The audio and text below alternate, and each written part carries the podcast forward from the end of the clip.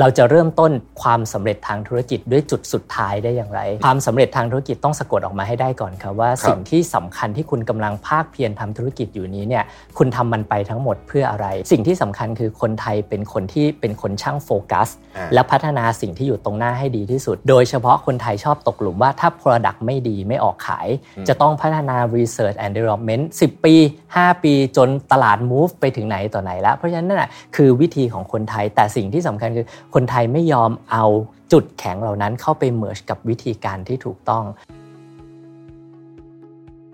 เรื่องเทรนด์นี้เป็นเรื่องที่ดูเหมือนเป็นขนมหลอกล่อเลยนะคนจะชอบบอกเทรนด์วีแกนมา แต่เราคว้าเทรนด์ได้ทันในวันที่เทรนด์เบิกบานหรือเปล่า อยากให้อาจารย์ฝากถึงผู้ประกอบการไทย โดยเฉพาะในยุคนี้ที่แหมมันก็ทำมาหากินกันยากเนาะยุคนี้เนี่ยนะฮะเราควรจะยึดหลักอะไรไปดีสำหรับผู้ประกอบการไทยเพื่อที่จะผ่านช่วงเวลาที่ยากลำบากนี้ไปได้ Mission to the Moon Podcast Continue with your mission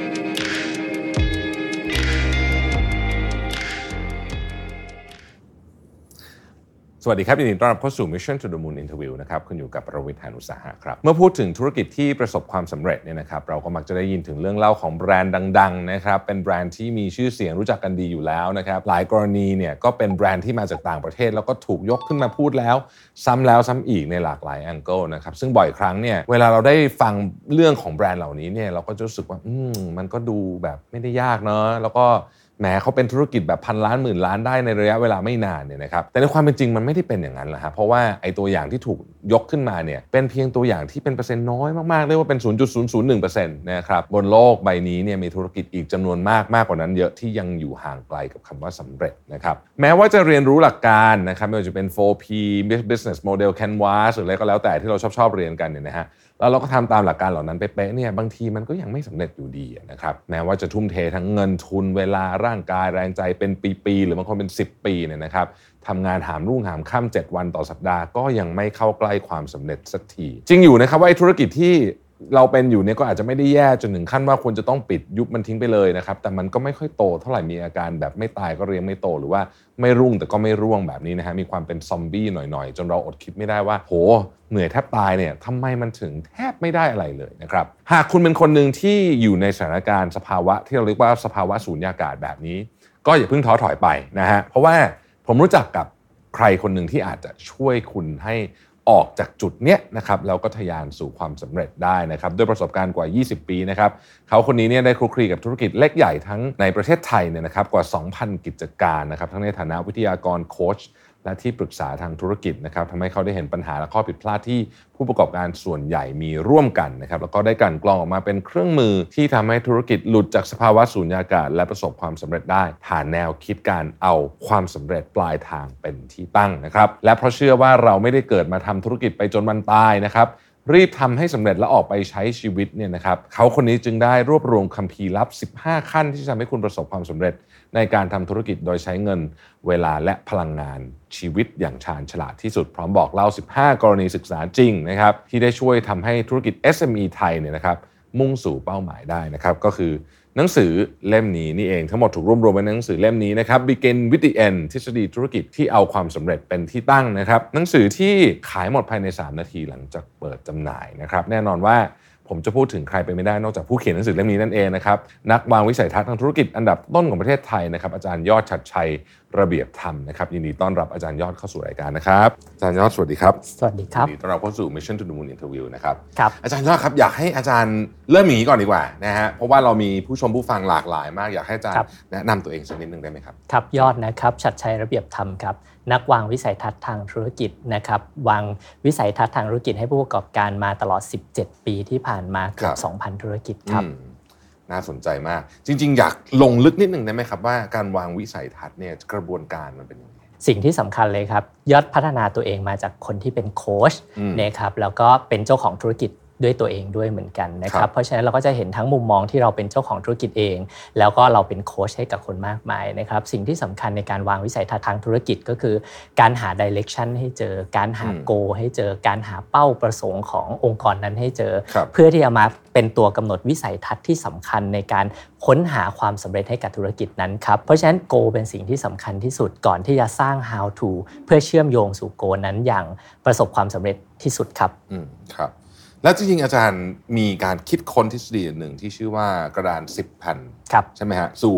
ความสำเร็จทางธุรกิจครับใช่ไหมฮะเดี๋ยวเราจะมาคุยกันเรื่องนี้ แต่ว่าก่อนอื่นเนี่ยอยากจะชวนคุยถึงเรื่องหนังสือก่อนครับนะฮะหนังสือเล่มที่ตั้งอยู่ข้างหน้าตรงนี้เนี่ยครับเป็นหนังสือที่น่าสนใจมากนะครับผมได้อ่านแล้วก็รู้สึกว่าเป็นหนังสือที่สนุกมากครับโดยเฉพาะเคสที่อยู่ในนี้เนี่ยส่วนใหญ่เป็นเคสของไทยครับอ่าซึ่งปกติเราก็ เวลาเราอ่านหนังสือส่วนใหญ่เคส มักจะเป็นเคสของต่างประเทศซะเยอะใช่ไหมถูกฮะต้องครับอาจารย์เล่าให้ฟังนิดนึงได้ไหมครับว่าหนังสือเล่มนี้ตั้งใจเขียนมาให้ใครอ่านแล้วในนี้มีอะไรบ้าง สิ่งที่สำคัญเลยครับหนังสือเล่มนี้ถูกเขียนมาโดยทฤษฎีเพื่อคนไทยนะครับอืมชื่อหนังสือว่า Begin with the End เราจะเริ่มต้นความสำเร็จทางธุรกิจด้วยจุดสุดท้ายได้อย่างไรอืมความสำเร็จทางธุรกิจต้องสะกดออกมาให้ได้ก่อนครับว่าครับสิ่งที่สำคัญที่คุณกำลังภาคเพียรทำธุรกิจอยู่นี้เนี่ยคุณทำมันไปทั้งหมดเพื่ออะไร ปัญหาที่ผมพบเจอมาตลอดเกือบ 20 ปีที่ผ่านมาในการเป็นโค้ชทางธุรกิจคือเมื่อถามผู้ประกอบการ ผู้ประกอบการตอบไม่ได้ว่าความสำเร็จคืออะไรอืมแต่คนส่วนใหญ่กลับตอบว่าจะทำให้ดีที่สุดในทุกๆวัน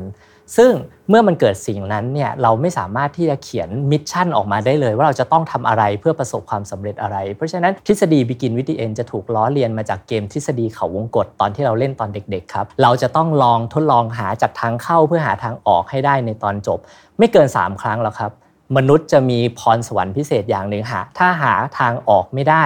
สุดท้ายเราจะลากจากทางออก กลับเข้ามาสู่ตอนต้นเลย เพราะฉะนั้นทฤษฎี Begin with the End คือเริ่มต้นด้วยความสำเร็จ เพราะฉะนั้นคำถามแรกที่ผู้ประกอบการควรต้องถามตัวเอง คือเราทำธุรกิจไปแล้วจะประสบความสำเร็จคำว่าประสบความสำเร็จของเราคืออะไร เอาสิ่งนั้นมาเป็นตัวตั้งต้นเลย เพราะหากคุณไม่รู้ว่าอะไรคือความสำเร็จ คุณไม่มีทางกำหนดทิศทางสู่ความสำเร็จนั้นได้ ทีนี้สภาวะของผู้ประกอบการหากไม่รู้ว่าตัวเองสำเร็จอย่างไร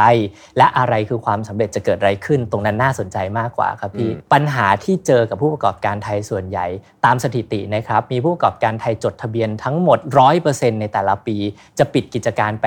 50%ตั้งแต่ปีแรก และในอีก 3 ปีก็จะทยอยปิดตัวลงไปอีกมากมาย ส่วนคนที่เหลือจะทำธุรกิจด้วยความไม่รุ่งแต่ไม่ร่วง พูดง่ายถ้าเป็นภาษาชาวบ้านคือไม่ตายแต่ไม่โตอืมทีนี้ทฤษฎี Begin with the End นอกเหนือจากการกำหนดทางความสำเร็จของธุรกิจแล้วยังทำให้ภาพชัดความสำเร็จของเราคมขึ้น ด้วยการใช้ทรัพยากรที่น้อยที่สุดครับอืมฟังดูน่าสนใจ ทีนี้ทำไมอาจารย์คิดว่าทำไมทำไมทุกคนทำธุรกิจส่วนใหญ่ถึง ถึงไม่ได้มองภาพความสำเร็จในตอนสุดท้ายไว้นะฮะคือคือจริง ๆ คนเราเวลามาทำธุรกิจเราก็ต้องบอกว่า ฉันอยากจะสร้างบริษัทที่เรียกว่าเป็นเบอร์หนึ่งของตลาดอะไรประมาณนี้ไหมครับเอ่อแต่แต่คนส่วนใหญ่ไม่ได้นึกถึงประเด็นนี้นะจริงๆที่อาจารย์เจอมาสิ่งที่สำคัญเลยครับ เวลาที่ผมสร้างคลาสทางธุรกิจนะครับอืมสมมุติมีผู้ประกอบการอยู่ในคลาสร้อยคน 50 คน เรามักเข้าใจว่าผู้ประกอบการเข้าใจว่าความสำเร็จคืออะไร แต่เขาเข้าใจอยู่กับภาพรวมว่าสิ่งที่สำเร็จเรียกว่าสำเร็จเขาไม่ได้เข้าใจว่าคำว่าสำเร็จแปลอะไร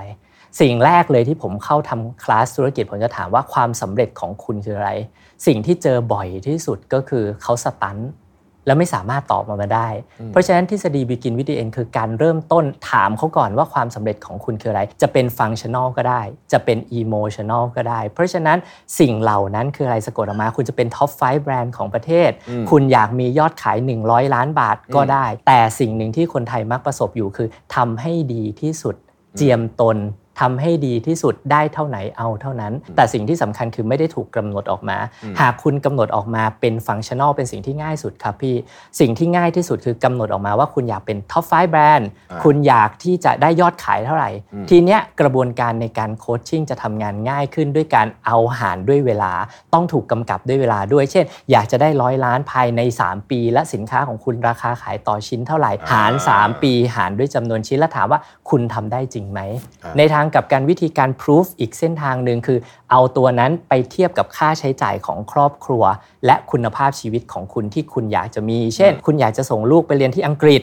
คุณอยากที่จะขับรถเบนซ์คุณอยากจะเที่ยวรอบโลก เอาตัว goal เป้าหมายของธุรกิจนั้นอะเทียบทั้งสองทาง เทียบทั้งคุณภาพชีวิตของคุณ และเทียบความเป็นไปได้จริง เพราะฉะนั้นเนี่ยมันก็จะกลายเป็นทฤษฎีของการ make sense ในการทำธุรกิจให้ดี แล้วเราก็ปรับ ปรุงตรง goal ตรงนั้นอะให้สำเร็จก่อนที่จะคิดแผนการอืมแต่คนส่วนใหญ่ชอบที่จะทำ action ก่อน เพราะว่า action เป็นสิ่งที่ง่ายที่สุดและทำได้เลย ทีนี้ action มันก็เลยผิดทิศผิดทาง เพราะไม่ได้ตอบโจทย์ goal ที่ตัวเองต้องการจะไป ในทางกลับกัน goal ก็ยังมีเชิงอิโมชัน a ลอีกครับครับบางธุรกิจกำหนดโกเป็นฟังชั่น a ลได้ บางธุรกิจกำหนดโกเป็นอิโมชัน a ลได้คำถามคือแล้วโกฟังชั่น a ลหรืออิโมชัน a ลอันไหนดีกว่ากัน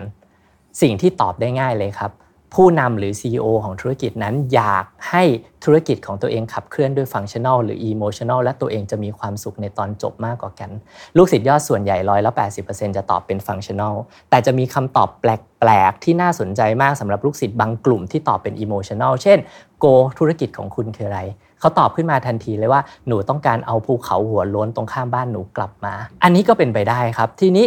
เราค่อยมาสร้างเส้นทางว่า แล้วจะเอากลับมาด้วยธุรกิจของคุณได้อย่างไร คุณจำเป็นต้องซื้อภูเขาทั้งลูกเพื่อมาทำธุรกิจไหม หรือคุณทำธุรกิจที่ส่งเสริมให้เขาปลูกป่า แล้วสามารถซื้อสิ่งของจากป่านั้นเพื่อมาแปรรูปได้มูลค่าที่มากกว่าสิ่งที่เขาทำไร่เลื่อนลอย ก็เป็นไปได้ เพราะฉะนั้นมันสามารถเป็นไปได้ทั้ง emotional และ functional แต่ขอให้คุณสะกดออกมาให้ดีครับ อืมอ๋อ น่าสนใจมาก เพราะว่าสิ่งที่อาจารย์พยายามจะบอกก็คือว่าเวลาเรามองปลายทางชัดๆ ยิ่งคมชัดเท่าไหร่เนี่ยครับการถอดจากตรงนั้นกลับมาเนี่ยมันจะมีแผนที่ชัดเจนถูกไหมฮะเราถูกจะต้ดูองว่าโอเคมายสเตนที่ 1 วันนี้ถึงหรือยังอะถึงมายมายสเตนที่2ครับ3 4 แบบนี้เป็นต้นแต่ถ้าเกิดว่าทำไปเลยนึงนึกไม่ออกว่าจะไปไหนเนี่ยครับบางทีมันหลงทาง ถูกต้องครับเหมือนจะไปเชียงใหม่บางทีอาจจะไปโผล่อยู่ที่หาดใหญ่ก็ได้ ซึ่งเป็นอย่างนี้ประจำครับอ่าซึ่งเป็นที่ประจำด้วยใช่ไหมฮะลูกศิษย์ของผมส่วนใหญ่ที่ผ่านในคลาสเราจะรู้อ่าว่าเฮ้ยเขามัวแต่หลงทางออกไปอีกทางหนึ่ง แต่จะถูกทฤษฎีเสมือนคือทำให้รู้สึกว่ายุ่งทุกวันอืมอืมตื่นตีอืมสี่อืมเพื่อไปตลาด6โมงเช้าเพื่อมาแปลรูป8โมงเช้าเปิดหน้าร้านตอนเย็นเหนื่อยแล้วก็เพลีย แล้วก็คิดว่าความสำเร็จอยู่ในหนอเมื่อไหร่ฉันถึงจะสำเร็จเหมือนชาวบ้าน แต่สิ่งที่สำคัญคือความสำเร็จของคุณคืออะไรคุณได้เอากลับมาพิสูจหรือยัง แล้วความสำเร็จนั้นเพียงพอต่อคุณภาพชีวิตที่คุณควรจะเป็นหรือเปล่าอืมน่าครับสนใจมากคือคนเหล่านี้ไม่ใช่ไม่ขยันด้วยขยันมาก ถูกต้องคขรับยันมากแต่ว่า บางทีหลงทางถูกครับอ่านะฮะทีนี้อยากถามอาจารย์ต่อว่าปัญหาที่อาจารย์เจอมาที่ได้คุยกับเอ่อธุรกิจโดยเฉพาะธุรกิจ SME ในประเทศไทยมาจำนวนมากมายเนี่ยนะฮะมีปัญหาร่วมอะไรที่เป็นหลักๆ ที่เรียกว่าเจอแล้วเจออีก ซ้ำกันบ้างครับ อย่างแรกเลยครับไม่รู้ go อืมเพราะฉะนั้นทฤษฎีของผมคือจะมี in out และ how to เป็นทฤษฎีหมาก 3 ตัว สิ่งที่เราคุยกันเมื่อกี้ go หรือ begin with the end เนี่ยคือกำหนด out ให้ชัดเจน ว่าเป้าหมายของคุณคืออะไร ทีเนี้ยผมขออนุญาตย้อนกลับไปเรื่องเมื่อกี้นิดนึง มีน้องคนหนึงบอกว่า ผมอยากจะขายผลิตภัณฑ์ที่เป็น snack อืม สุขภาพอืมในร้านสะดวกซื้อที่มีสาขามากมายในประเทศไทย แต่โกของเขาต้องการมูลค่า 400 ล้านบาทต่อปีอืมทีนี้สิ่งที่สำคัญคือพอเราทำรีเสิร์ชข้อมูลเป็นไปไม่ได้จริงครับ เป็นไปไม่ได้จริงเพราะถนัดท็อปวันของสินค้าหมวดนั้นยังทำได้แค่ 100 ล้านบาทอืมในประเทศ เพราะฉะนั้นมันคือการต้องกำหนดตัวเอาให้เรียบร้อยก่อน หลังจากนั้นเราจะต้องมาเชื่อมโยงว่าอินที่เรามีจุดแข็งที่เรามีมันเพียงพอที่จะขับเคลื่อนไปถึงเอาจุดนั้นได้หรือเปล่าอืมและด้วย how to หรือวิธีการใดที่ดีที่สุดที่จะทำให้มัน shortcut ใช้ทรัพยากรน้อยที่สุดอืมอันนั้นคือปัญหาครับ ปัญหาคือไม่รู้ out ไม่รู้ in และไม่รู้ how to แต่ปัญหาถัดมาคือเราไม่รู้กระบวนทัพอืมคำว่ากระบวนทัพคือเราเป็นมดเราเป็นช้างหรือเราเป็นยักษ์ หากเราเป็นมด เราไม่ได้มีทรัพยากรเยอะ นะครับแต่หากเราเป็นช้างเราก็คือบริษัทที่เป็น mass production ใหญ่อืมๆมีพละกำลังเป็นสำคัญ แต่อาจจะไม่จำเป็นต้องมีจุดแข็งที่สำคัญ ถ้าเราเป็นยักษ์ นะครับเราสามารถทำลายล้างระบบทางธุรกิจของสินค้าตัวนั้นๆ ได้เลย เพราะเรามีทั้งพละกำลังอิทธิพลหรือใด ๆ ก็ว่านไป ปัญหาที่สำคัญคือ ผู้ประกอบการพวกเราส่วนใหญ่เป็นมด มีจุดแข็งแต่ไม่มีกำลังอืมไม่มีเงินไม่มีทรัพยากรแต่ชอบเรียนแบบกระบวนทัพของช้างหรือยักษ์วิธีที่ง่ายที่สุดเลยครับพี่วิธีดูก็คือวิธีการออกแบบแพคเกจจิ้งหรือสื่อโฆษณา ยักษ์ใช้พละกำลังในการอัดโฆษณา ใช้พรีเซนเตอร์ใช้บรรจุภัณฑ์ที่มินิมอลแต่จุดแข็งไม่สำคัญเป็นอันดับแรก เพราะใช้ในเรื่องของโปรโมชั่นแล้วก็ PR เป็นหลัก แต่พวกเรามีจุดแข็งที่ดีมาก เรามีการพัฒนาสินค้าที่ดี มีวัตถุดิบที่ดี มีกระบวนการที่ดีตากแห้ง 18 แดด พร้อมกับรีดด้วยมือทุกชิ้น สมมุติถ้าเป็นกล้วยตากนะครับต้องปลูกกล้วยเท่านี้กี่วัน แต่ทีเนี้ยพอเราไปเลียนแบบกระบวนของช้างเนี่ย เราก็ผิดตรงนั้นละ เพราะช้างเป็น mass production แต่อัดด้วยกำลัง เพราะฉะนั้นปัญหาที่สำคัญคือเราเลียนแบบกระบวนการของใครไม่ได้ ตั้งแต่การพัฒนาผลิตภัณฑ์ การออกแบบการทำสื่อ PR ไม่สามารถเรียนแบบได้ เพราะเราเป็นมดทีนี้เมื่อเราเป็นมดแล้วเราจะต้องทำไง เราต้องเชิดชูจุดแข็ง ซึ่งเป็นไม้เด็ดสำคัญที่สุดของเราที่ช้างไม่มี และให้ความสำคัญกับสิ่งนั้นเป็นสิ่งแรกครับ อืมโอเค ก็คือว่าจริง ๆ เนี่ย ผู้ประกอบการไทยมีศักยภาพสูงครับแต่ว่าบางทีอาจจะใช้ศักยภาพนั้นยังไม่เต็มที่หรืออาจจะผิดที่ผิดทางบ้าง ถูกครับนะฮะทั้งหมดนี้เนี่ยจะที่ที่เราเล่ามาถึงเรื่องของปัญหาพวกนี้เนี่ยเรียกว่าเป็นแรงบันดาลใจไหมฮะในการเขียนหนังสือเล่มนี้ออกมาแน่นอนที่สุดครับอืมประสบการณ์เกือบ 20 ปีของยอดทำให้รู้สึกว่ามันต้องมีหนังสือสำหรับคนไทยอืมที่ถูกเขียนด้วย อาการของคนไทยอ่าและการแก้อาการของคนไทยครับทฤษฎีตัวเนี้ยครับยอดพยายามที่จะคิดเครื่องมือต่างๆ เหล่านี้ขึ้นมาอืมและทดสอบใช้กับผู้ประกอบการมากกว่า 2,000 กิจการตลอด 17-18 ปีที่ผ่านมา แล้วปรับประยุกต์ใช้เปรียบเสมือนเป็นการใบสั่ง แล้วก็ใบแก้อาการลองประยุกต์ใช้ทฤษฎีให้ดีที่สุดนะครับอย่างในหนังสือเล่มเนี้ยยอดจะเขียนเป็นในลักษณะของไฮบริด นะครับเขาให้ไฮบริดแปลว่าอะไร แปลว่าเนื้อหาแล้วก็สลับด้วยเคสตัวอย่าง ซึ่งเคสตัวอย่างนั้นต้องเป็นเคสจริงของคนไทยอืมที่มดแบบเราสามารถจับต้องได้จริงอืมๆนะครับไม่ใช่ไปยกเคสจากฝรั่งที่ดูสวยหรูแต่จับต้องจริงไม่ได้แล้วก็เรียนแบบไม่ได้ เพราะฉะนั้นก็เลยกลายมาเป็นที่มาของหนังสือเล่มนี้ เพื่อที่จะพาทุกคนหลุดพ้นจากสภาวะที่มันไม่รุ่ง แต่ไม่ร่วง ไม่โต แต่ก็ไม่ตายให้ได้ครับครับอาจารย์ยกตัวอย่างให้ผมฟังสักนิดได้ไหมครับว่าเอาเชิงทฤษฎีก่อนก็ได้ว่า โอเค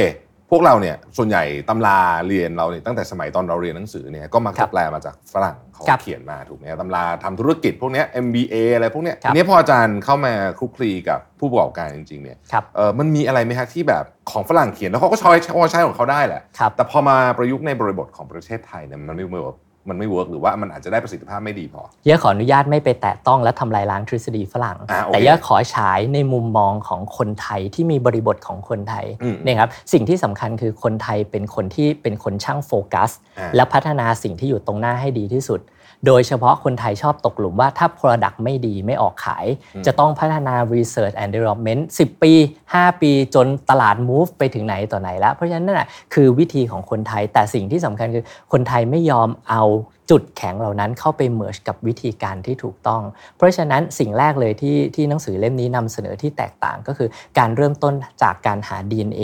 และ key to success ของตัวเอง และบรรจุมันเป็นหัวใจสำคัญของธุรกิจในการขับเคลื่อน แล้วมีการ cross check กับ go ด้วยซ้ำว่า สิ่งที่เรามีนั้นเนี่ยในสิ่งในนามในหนังสือเนี่ยเรียกมันว่า in in ตัวเนี้ยมันสัมพันธ์กันกับ go ที่เราจะไปไหม เช่น สมมุติว่าพี่เป็นคนชอบทานกาแฟมาก แต่พี่ดันอยากไปเปิดร้านเฟอร์นิเจอร์คำถามคือเราต้องให้เกียรติพี่ก่อนว่าทำไมถึงอยากเปิดร้านเฟอร์นิเจอร์พี่มีโรงงานเฟอร์นิเจอร์เหรอ ไม่มีครับ พี่เคยเรียนเรื่องเฟอร์นิเจอร์ดีไซน์มาเหรอ ไม่มีครับ พี่มี connection กับซัพพลายเออร์ที่เป็นเฟอร์นิเจอร์ดีไซน์เหรอ เพื่อกำหนดต้นทุนได้ถูกกว่าคนอื่นไม่มีครับ ทีนี้คำถามที่จะถามกลับไปทันทีคือ พี่จะเปลี่ยนอะไร พี่จะเปลี่ยนหัวหรือพี่จะเปลี่ยนหาง พี่จะเปลี่ยน goal โดยการกลับมาเคารพสิ่งที่พี่เก่งที่สุด หรือ พี่จะยอมเติมเงินทุกบาททุกสตางค์เพื่อใช้ผู้เชี่ยวชาญเพื่อไปต่อฝันพี่ โดยที่ไม่ได้มี in ที่พี่แข็งแรงเลย เพราะฉะนั้นทฤษฎีของหนังสือเล่มนี้ก็คือการเชื่อมโยง ระหว่าง in ที่ตัวเองมีคือจุดแข็งที่มีเอาที่ตัวเองจะไปแล้วก็ how to ให้ดีที่สุด แล้วก็ยังมีการสอดแทรกสิ่งอื่น ๆ ลงไปอีก เช่น การที่เราจะหา partner ความสำเร็จ partner ความสำเร็จมีอะไรบ้าง partner ความสำเร็จมีตั้งแต่คนอืมแล้วก็โอกาสอืมนะครับการแต่งงาน1บวก1จะเป็นพันล้านหรือเป็นร้อยล้านจะครับต้องทำอย่างไรอืมในทางกลับกันคนจะชอบคิดว่า partner ประกอบด้วยคนกับคนเท่านั้น จริง ๆ มันประกอบด้วยคนกับโอกาสด้วยครับ คนจะชอบคิดว่าฉันคิดไอเดียนี้ออก ฉันคิดไอเดียนี้ออก ถ้าฉันทำมันต้องรวย มันมีอยู่สองอย่างครับ รวยจริงกับหายนะที่กำลังจะเกิดขึ้นหากไม่มีทฤษฎีในการพิสูจน์ เพราะฉะนั้นเนี่ยคือทฤษฎีที่จะคอย double check คุณตลอดเส้นทางตลอดเวลาว่าทำยังไงคุณถึงจะสำเร็จ และทำยังไงคุณถึงจะโดนหลุมพรางทางความคิดเอาคุณไปกินแล้วเป็นต้นครับ เมื่อกี้อาจารย์พูดคำว่า DNA ครับอันนี้คือน่าจะหมายถึง DNA ของธุรกิจใช่ไหมครับครับ DNA ธุรกิจเนี่ยมันจริง ๆ แล้วมันแปลว่าอะไรแล้วมันสำคัญยังไงสิ่งที่สำคัญเลยครับพี่ DNA กับธุรกิจ และ DNA กับ CEO แทบจะแยกออกจากกันไม่ได้สำหรับบริบทที่เป็นมดเล็ก ๆ แบบเรา เพราะฉะนั้นเมื่อกี้สิ่งที่ยอดอินโทรไปแล้วก็คือว่าเราเป็นมดหรือเราเป็นช้าง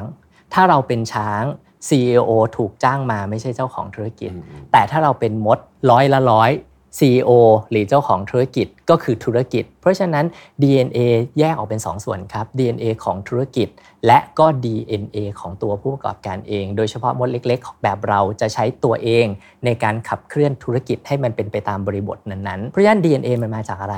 ง่ายที่สุดครับ DNA จะมาจากจุดแข็ง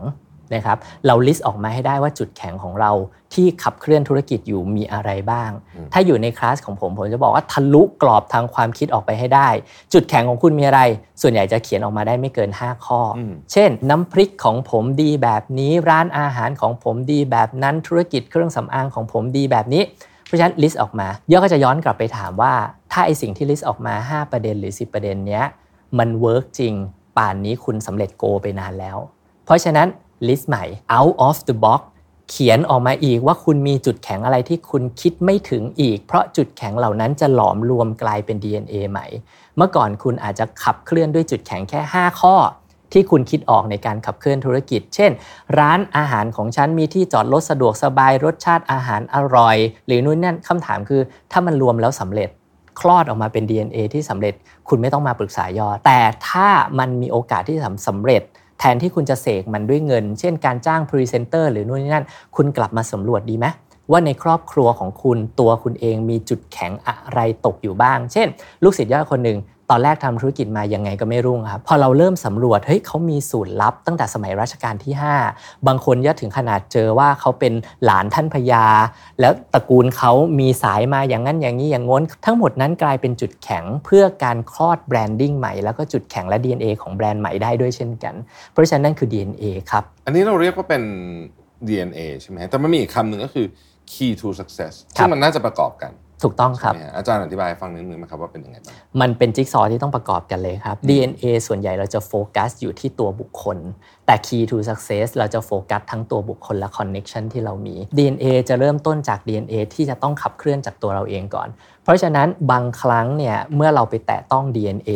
เราก็จะเจอว่า DNA ที่เขามีไม่สามารถตอบโจทย์โก ที่เขาต้องการได้เลย เพราะธุรกิจมันเป็นคนธุรกิจกับความเชี่ยวชาญหรือความพิเศษของเขานะครับสมมุติเขาเก่งเรื่องอาหาร แต่อยากจะทำคอสเมติก ได้ระดับ worldwide ก็เลยไปจ้างบริษัท OEM ในการทำให้อย่างเงี้ยมันผิดทิศผิดทางไปหมด เพราะฉะนั้นเมื่อการย้อนกลับมาดู DNA เราก็ต้องดูว่าสรุปเราจะเปลี่ยน Go หรือเราจะเปลี่ยน DNA ของตัวเราเอง DNA เป็นสิ่งที่เปลี่ยนยากครับ แต่คนเรามีจุดแข็งได้หลายทาง บางคนเก่งเก่งดนตรี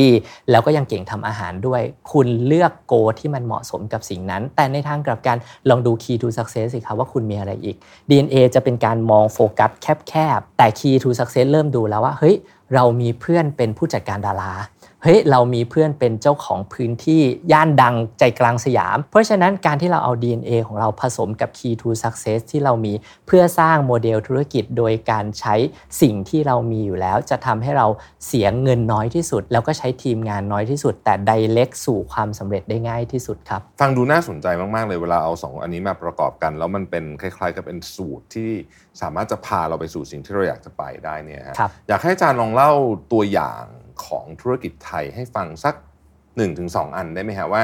ที่เขามีเนี่ยแล้วมันพอมันประกอบกันปุ๊บมันเลยออกมาเป็นความสำเร็จแบบรูปแบบเขาได้จารย์ มีคนหนึ่งคนอยากทำผลิตภัณฑ์เข้าร้านสะดวกซื้ออมนั่งคิดไปต่างๆ นานาว่าในร้านสะดวกซื้อเนี่ยฉันจะทำสินค้าอะไร เมื่อปิ๊งไอเดียออกมาแล้วไม่เคยถามกุมารแห่งความสำเร็จยัดพักไว้ก่อนกุมารแห่งความสำเร็จคืออะไร ไม่เคยถามกุมารแห่งความสำเร็จว่ามันจะสำเร็จไหมแต่คิดแค่ว่าใน shelf นี้ยังไม่เคยมีสินค้านี้เลย ถ้ามีมันต้อง work แน่ๆ ซึ่งบางทีมันอาจจะมีเมื่อ 5 ปีที่แล้ว แล้วมันก็เจ๊งไปแล้วก็ได้อ่านี่ครับเพราะฉะนั้นคนเหล่านั้นคือการคิดธุรกิจโดยที่ไม่มี DNA และไม่มี Key to Success เห็นแต่เพียงโอกาส ซึ่งเป็นโอกาสจอมปลอม ในทางกลับกันเลยสั่งเครื่องลงมาผลิตเลย จากญี่ปุ่นจากเยอรมันจากจีน เสร็จปุ๊บพอ run เสร็จปุ๊บขายได้แค่ 3 เดือนถูกถอดออกจาก shelf คนหนึ่งคนเหมือนกันทำแล้วทำไมถึงสำเร็จ อันนี้คือลูกศิษย์ยอดเอง คนหนึ่งคนมี DNA ที่ชัดเจนมากชื่อน้องเจิ้นครับจบมาจากอเมริกาได้ license เป็นคนอเมริกัน ตัวเองมีน้ำหนักร่วมร้อยกว่าโล แล้ว concern มากในเรื่องของสุขภาพ ก็รู้ว่าต้องออกกำลังกายแค่ไหนจะต้องกินแค่ไหนนู่นนั่นอย่างนี้ก็เรียกว่าเป็น in ที่ดีนะครับ เมื่อเป็น in ที่ดีจึงเลือกมองหาวัตถุดิบที่ดี และผลิตภัณฑ์ที่ดี เลยคิดออกมาว่า ฉันจะทำข้าวป๊อปเพื่อทดแทนมันฝรั่งทอดกรอบ และจะใช้ผลิตภัณฑ์ตัวนี้ในการเข้าร้านสะดวกซื้อ ทีนี้ค่อยไปถอยเครื่องจักรซึ่งเป็นข้าวป๊อป ขึ้นมา พอเมื่อเครื่องจักรที่เป็นข้าวป๊อปผสมกับ DNA ที่ชัดเจนรู้ว่าคนอ้วนรู้สึกยังไงทรมานแบบไหนหาของกินยากในร้านสะดวกซื้อแบบไหน เมื่อของสองสิ่งนี้ชนกันก็เลยกลายเป็นโอกาสของแบรนด์ที่ชื่อเกรนเน่แต่ตอนนั้นเขาอายุแค่ 20 กว่าเอง ก็สามารถขึ้นเป็นผลิตภัณฑ์ระดับชั้นนำได้ของเชลที่เป็นสุขภาพ เพราะฉะนั้นนั่นคือ DNA ตอนคนอายุ 20 กว่า ที่มีอินที่แข็งแรง แล้วก็ไปหาวัตถุดิบ แล้วก็ไปหาเครื่องจักรมาตอบสนอง แล้วหาช่องทางที่มันเหมาะสม แต่ในทางกลับกันเมื่อน้องเจิ้นอายุขึ้นเลข 3 สิ่งที่เรากำลังจะเล่าให้พี่ฟังคือ DNA key to success จะประกอบร่างกับประสบการณ์ที่เติบโตขึ้นตามช่วงวัยด้วยเช่นกัน เมื่อผลิตภัณฑ์ที่ 1นำพาเข้าสู่ร้านสะดวกซื้อได้สำเร็จแล้วเนี่ยโกมันไม่ได้ตอบโจทย์ เพราะว่าตลาดเต็มที่ที่สุดมันก็แค่ระดับแค่นี้เอง เพราะตอนนั้นมุมมองเรายังแคบ ทีนี้วิธีการทำให้ DNA เติบโตขึ้นคือ 1. พัฒนาวิสัยทัศน์ของตัวเอง 2. คือหา key to success ใหม่ตามอายุของตัวเองเข้าไปเพิ่มขึ้น 3. ไม่ดันทุลังในตลาดเดิมที่โตไม่ได้ เพราะฉะนั้นเมื่อคุณเจิ้นเนี่ย อายุเติบโตขึ้นอายุสักเข้าเลข 3 สิ่งที่เขาไม่เปลี่ยนแน่ เพราะมันเป็นองค์ความรู้เดิมของเขา แล้วกลายเป็นอินที่แข็งแรงหรือ DNA ที่แข็งแรงคือองค์ความรู้ในการขายสินค้าสุขภาพในร้านสะดวกซื้อ เพราะฉะนั้นเขา move ตรงนี้กลายมาเป็นอินที่แข็งแรงมากของเขา แต่ในเมื่อ Product เดิมเข้าป๊อปเนี่ยมันมีกรอบในการเติบโตในร้านสะดวกซื้อเพราะฉะนั้นเขาเปลี่ยนเลยครับ ด้วยการตั้งคำถามว่าฉันจะรวยจากสินค้าสุขภาพหมวดไหนได้อีกทั่ว ทุกเชลในร้านสะดวกซื้อ เลยออกมาเป็นโจ๊ก เลยออกมาเป็น power bar เลยออกมาเป็นคุกกี้ เลยออกมาเป็นทุกอย่างแต่ใจกลางสำคัญของอินที่แท้จริงคือ ความรักสุขภาพในร้านสะดวกซื้ออในทางกลับกันเมื่อเขาเติบโตขึ้น เขาได้เพื่อนฝูงที่มาจากแบรนด์สุขภาพเยอะแยะ ที่เติบโตทั่วประเทศไทยกลายไปเป็น key to success ใหม่ วันนั้นคิดเองเออเอง ตอนนี้มีเพื่อนเป็นแบรนด์เนมชั้นนำเช่นโทฟูซังเอยเวลบีเอยนู่นนั่นกลายเป็น key to success มาหลอมรวมให้ชายอายุ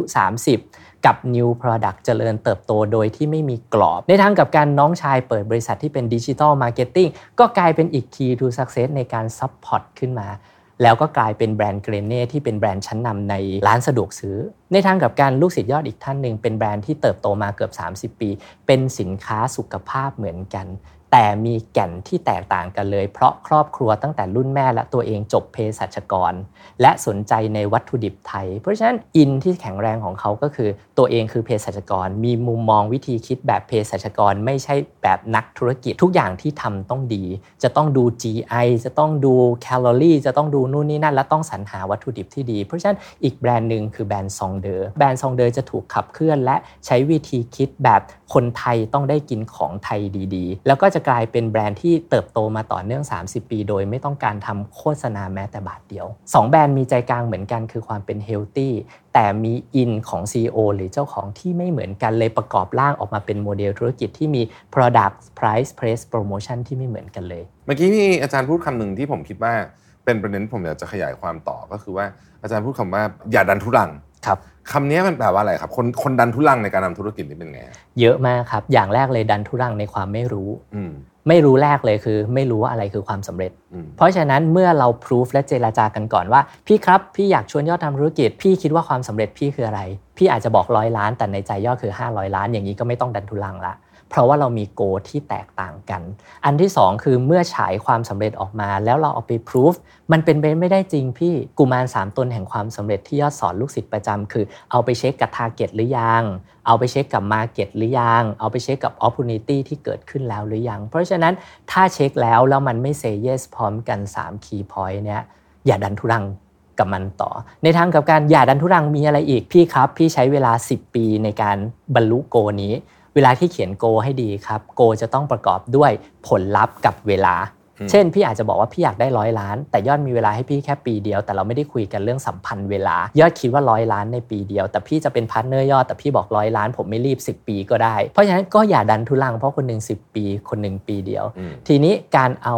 เวลาเป็นตัวกำหนดมันจะทำให้เห็น solution ที่ชัดเจน แล้วก็นั่งคุยกันให้ชัดเจนว่าอย่าดันทุรังเลยพี่ ในทางกลับกันก็เอาไปเช็คว่ามันเป็นไปได้จริงหรือเปล่าในสภาวะของตลาดตอนนั้น มันสามารถที่จะทำแบบนั้นได้จริงหรือเปล่า ลูกค้าเปลี่ยนไปเทรนด์อื่นแล้วหรือเปล่า เรื่องเทรนด์นี้เป็นเรื่องที่ดูเหมือนเป็นขนมหลอกล่อเลยนะพี่คนจะชอบบอกเทรนด์วีแกนมาเทรนด์นู่นนี่นั่นมา แต่เราคว้าเทรนด์ได้ทันในวันที่เทรนด์เบิกบานหรือเปล่า หรือเราเป็นแค่มดตัวหนึ่งกับมดเพื่อนฝูงอีก 10-20 คนที่ทำให้ตลาดถูก educate และถูกเจ้าใหญ่เอาไปกินอืมในตอนจบก็เป็นไปได้หมดทุกอย่างแปลว่าดันทุรังหมดครับ แต่ต้องเริ่มต้นมาจากโกก่อนว่าโกของคุณคืออะไรโอ้น่าสนใจมากๆเลยอีกมุมหนึงที่น่าสนใจ ซึ่งเมื่อกี้อาจารย์พูดไปบ้างแล้วล่ะ แต่ว่าอยากจะให้อาจารย์ช่วยขยายความอีกสักนิดนึงคือ how to ในหนังสือเล่มนี้ครับอ่าไอ้คำว่า how to ในเนี้ยที่เราจะได้อ่านเจอในหนังสือเล่มนี้เนี่ย มันมีองค์ประกอบใหญ่ๆ คืออะไรบ้างครับ สิ่งที่สำคัญเลยครับ ความหมายของ how to ก่อนอืมนะครับสมมุติว่า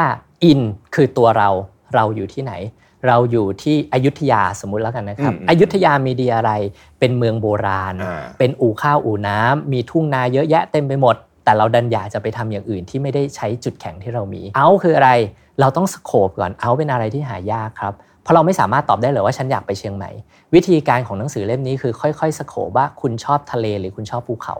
ถ้าคุณชอบทะเลมีสิทธิ์ที่คุณจะลงใต้ แต่ถ้าคุณชอบภูเขาคุณมีสิทธิ์ที่จะขึ้นเหนืออมเพราะฉะนั้นค่อยๆ scope ตัวเองลงมาจนเจอฐานทัพว่าจะขึ้นไปทางไหนตรงนั้นคือเอา ทีนี้ how to ที่พี่ถามคืออะไร how to คือแล้วเราจะไปที่ ดินแดนแห่งนั้นด้วยการ shortcut ที่สุดได้อย่างไร เพราะฉะนั้นสมมุติยอดบอกว่ายอดกำลังจะออกเดินทางจากอยุธยา และยอดพิสูจน์แล้วว่า ณตอนเนี้ยเราจะขึ้นเหนือแน่ๆ แต่ยังตอบไม่ได้หรอกครับว่ามันเป็นเชียงใหม่เชียงรายน่านแพร่พะเยาเราออกเดินไปก่อนครับ แล้วไปสำรวจข้อมูลต่อไปในทิศต่อไปเรื่อยๆ ตรงนั้นแหละเรียกว่า how to แต่ในทางกลับการ how to มีทั้งนั่งรถมีทั้งนั่งเครื่องบินอืมมีทั้งล่องเรือ แต่ละอย่างมีความละเมียดเชิงข้อมูลที่แตกต่างกัน แล้วก็มีการใช้ทรัพยากรที่แตกต่างกัน เพราะฉะนั้น how to คือการสะสมกระบวนทัพที่จะไปถึงให้เร็วที่สุดในทางกับการหนังสือเล่มนี้ยังมีวิธีการประกอบร่างตามความถนัดของแต่ละคน เช่น บางคนทำธุรกิจแบบ in out how to บางคนทำธุรกิจแบบ out how to in บางคนทำธุรกิจแบบ how to out in แล้วก็ดีแคลร์ออกมาเลยคำถามคือวิธีการเรียงเรียงยังไง เรียงตามความเชี่ยวชาญและ key to success ที่เรามี เช่น เรามีทั้งชีวิตนี้ไม่มีอะไรแล้วครับ มีแค่ in แข็งแรงที่สุด in จะเป็นพันธนาการแรกของสมการที่จะต้องขึ้นก่อนอืมแล้ว in ตัวนั้นจะตอบโจทย์อะไรและ how to มาทีหลังมันเลยเป็น in out how to แต่บางคนเกิดมาบนโลกใบนี้ด้วยเป็นมนุษย์ที่ action เก่งมาก พี่อาจจะเจอเพื่อนฝูงหลายคนบางคนไม่ได้เป็นนักวางแผนที่ดี แต่เป็นนักวิ่งที่ดีทำพวกเลยทำเลยพวกนั้นจะต้องเอา how to นำอืมในโมเดลธุรกิจจะประกอบเป็น in out how to how to out in out how to in ได้หมดแต่ต้องเอามาเรียงจากสิ่งที่เราเก่ง และพรสวรรค์ที่เรามีครับอืมครับน่าสนใจมาก อาจารย์ครับหนังสือเล่มนี้เหมาะกับใครบ้าง หนังสือเล่มนี้เหมาะกับหลายคนเลยครับ คนกลุ่มแรกคือคนกลุ่มที่ปรารถนาทุกลมหายใจ ที่อยากจะเป็นเจ้าของธุรกิจอืมนั่งดูรายการนู่นนี่นั่น แล้วตัวเองอยากจะเป็นธุรกิจ นักธุรกิจแต่คำถามคือจะเป็นนักธุรกิจอย่างไรให้ประสบความสำเร็จ ในเมื่อนักธุรกิจส่วนใหญ่เขายังไม่รุ่งแต่ไม่ร่วง ไม่โตแต่ไม่ตายกันอยู่เลย เพราะฉะนั้นกลุ่มคนที่หนึ่งที่ควรจะอ่านหนังสือเล่มนี้ นะครับก็คือกลุ่มคนที่อยากจะมีธุรกิจทุกลมหายใจ กลุ่มคนที่สองคือนักธุรกิจที่ทำแล้วแล้วเจอสภาวะไม่ตายแต่ไม่โต ไม่รุ่งแต่ไม่ร่วงอยู่ เพราะฉะนั้นหนังสือเล่มนี้จะคลี่คลายแล้วก็ชี้ประเด็นออกมาว่า อะไรคือไม่ตายแต่ไม่โต เราต้องกำจัดสิ่งไหนออกไปให้มากที่สุด แล้วเชิดชูสิ่งไหนที่แอบแฝงอยู่ตรงนั้นแต่กลายเป็น key point ของธุรกิจได้ดีที่สุดนะครับและกลุ่มสุดท้ายนักธุรกิจที่จเจริญแล้ว หนังสือเล่มนี้จะตอบเรื่องของจุด blossom ของธุรกิจของคุณให้เจอ แล้วทั้งหมดทั้งมวลเนี่ยครับคุณยังจะต้องกลับมาเช็คอีกทีด้วยว่า ในตัวของคุณมีสัญชาตญาณแบบไหนคำว่าสัญชาตญาณแบบไหนแปลว่าอย่างนี้ครับ เราไม่เคยมีใครสอนกันแบบนี้ว่า คุณเป็นพ่อค้าที่ดี หรือคุณเป็นนักธุรกิจที่ดี หรือคุณเป็นพนักงานประจำที่ดี แต่โลกใบนี้เชิดชูคนที่ทำธุรกิจได้ดี หนังสือเล่มนี้จะบอกคุณด้วยว่าสัญชาตญาณที่แท้จริงของคุณเกิดมาบนโลกใบนี้เพื่อสิ่งใด ไม่งั้นคุณจะกลายเป็นนกที่อยากจะว่ายน้ำแล้วก็เป็นปลาที่อยากจะว่ายฟ้า คุณถ้าคุณเจอแล้วว่าพรสวรรค์และสัญชาตญาณของคุณเนี่ยเป็นพนักงานประจำที่ดี เป็นไปเลยครับ คุณไม่ต้องมาพยายามเป็นนักธุรกิจ เพราะคุณจะเป็นนักธุรกิจที่ไม่ดีเลย แต่ถ้าคุณเจอแล้วยังมี 2 หมวดอีก บางคนคิดว่าตัวเองเป็นนักธุรกิจ แต่จริง ๆ ตัวเองเป็นปางแม่ค้าคำว่าปางแม่ค้าแปลว่าอะไรครับพี่ คือพวกซื้อมาขายไป ไม่สนใจเรื่อง royalty ในระยะยาว ไม่สนใจเรื่องกระบวนทัพ ไม่สนใจเรื่องการวางแผนหรือการขายบริษัทในอนาคต ขอแค่กำไรณปัจจุบัน เพราะฉะนั้นคนเหล่านั้นต้องถูกฝึกด้วยกระบวนทัพของพ่อค้าแม่ค้า ไม่ใช่ฝึกกระบวนทัพด้วยนักธุรกิจ เพราะฉะนั้นคนที่มีความสนใจในธุรกิจตั้งแต่ยังไม่เคยทำทำแล้วแต่ติดลมจนไปถึงคนที่ทำแล้วแล้วอยากจะหาจุดบอสซัมให้เจอหนังสือเล่มนี้ช่วยคุณได้ครับ อืมครับโอ้โห วันนี้ก็ ได้ความรู้ไปเยอะมากเลยนะฮะแล้วก็ครับคิดว่ามีตัวอย่างสนุกสนุกๆที่เรียกว่าเป็นเสี้ยวหนึ่งจากหนังสือเล่มนี้ในนี้มีตัวอย่างอีกมากมายเลยครับนะฮะที่รอให้ทุกคนไปติดตามอ่านกันนะครับครับสุดท้ายครับอาจารย์ครับอยากให้อาจารย์ฝากถึงผู้ประกอบการไทย โดยเฉพาะในยุคนี้ครับที่แหมมันก็ทำมาหากินกันยากเนาะยุคนี้เนี่ยนะฮะเราควรจะยึดหลักอะไรไปดีสำหรับผู้ประกอบการไทยเพื่อที่จะผ่านช่วงเวลาที่ยากลำบากนี้ไปได้ เชิญนะครับ หาจุดที่ตัวเองเก่งให้เจอครับ อย่าไปเล่นหรืออย่าไปตกอยู่ในเกมของใครอืมโดยเฉพาะเกมที่เราไม่ได้มีทรัพยากรและเราไม่ได้มีศักยภาพ เราพยายามขจัดสิ่งที่เราไม่รู้ออกไปให้มากที่สุด และเชิดชูสิ่งที่เราเก่งที่สุด แล้วทำองค์กรของเราให้เป็นมดที่แข็งแรง แต่ไม่ใช่เป็นช้างที่อ่อนแอและเป็นไปไม่ได้จริง เพราะฉะนั้นจงหาจุดแข็งแรงที่สุดของตัวเองให้เจอนะครับแล้วก็หาพันธมิตร ทางธุรกิจของตัวเอง ไม่ว่าจะเป็นโอกาสก็ดี หรือเป็นเพื่อนร่วมธุรกิจที่ดีนะครับแล้วก็หา Blue Ocean ให้เจอ Blue Ocean โดยการขับเคลื่อนด้วย Product Insight ที่เพิ่ม value ให้กับธุรกิจของตัวเอง และลดการแข่งขันด้วยราคา แต่เป็นการแข่งขันเชิงคุณค่า และสร้างรายได้ที่มากกว่าสินค้า mass production ให้เจอ ตรงนั้นแหละครับ คือจุดจบแบบเบ็ดเสร็จ เพราะเรานำเสนอคุณค่าที่มีคุณค่าที่สูงกว่าและราคาที่สูงกว่า และไม่เดินตามเกมของใครครับ ครับโอ้โหวันนี้ได้ความรู้เยอะมาก ๆ เลยนะครับ ต้องขอบคุณอาจารย์ยอดชัดชัยระเบียบธรรมมาก ๆ เลยนะครับ และฝากหนังสือเล่มนี้ Begin with the End ไว้ให้ทุกท่านที่ต้องบอกว่าเป็นหนังสือที่น่าสนใจมากจริงๆผมก็ได้อ่านเรียบร้อยแล้วนะครับ วันนี้ขอบคุณอาจารย์มากนะครับ ขอบคุณครับสวัสดีครับ ธุรกิจที่ไร้เป้าหมายนะครับก็ไม่ต่างกับการออกเดินเรือโดยไร้เข็มทิศนะครับไม่ว่าจะรู้มากและออกแรงพายสักเพียงใดเนี่ยรู้ตัวอีกทีเราก็หมดแรงแถมลงทางอีกต่างหาก ดังนั้นหากอยากประสบความสำเร็จนะครับจงเอาความสำเร็จเป็นที่ตั้งเหมือนที่อาจารย์ยอดได้บอกไว้ในหนังสือ Begin with the End นะครับสำหรับท่าน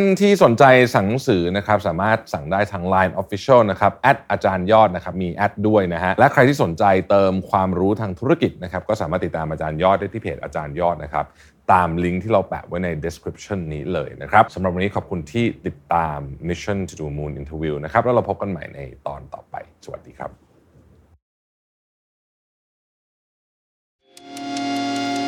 Mission to the Moon Podcast Continue with your mission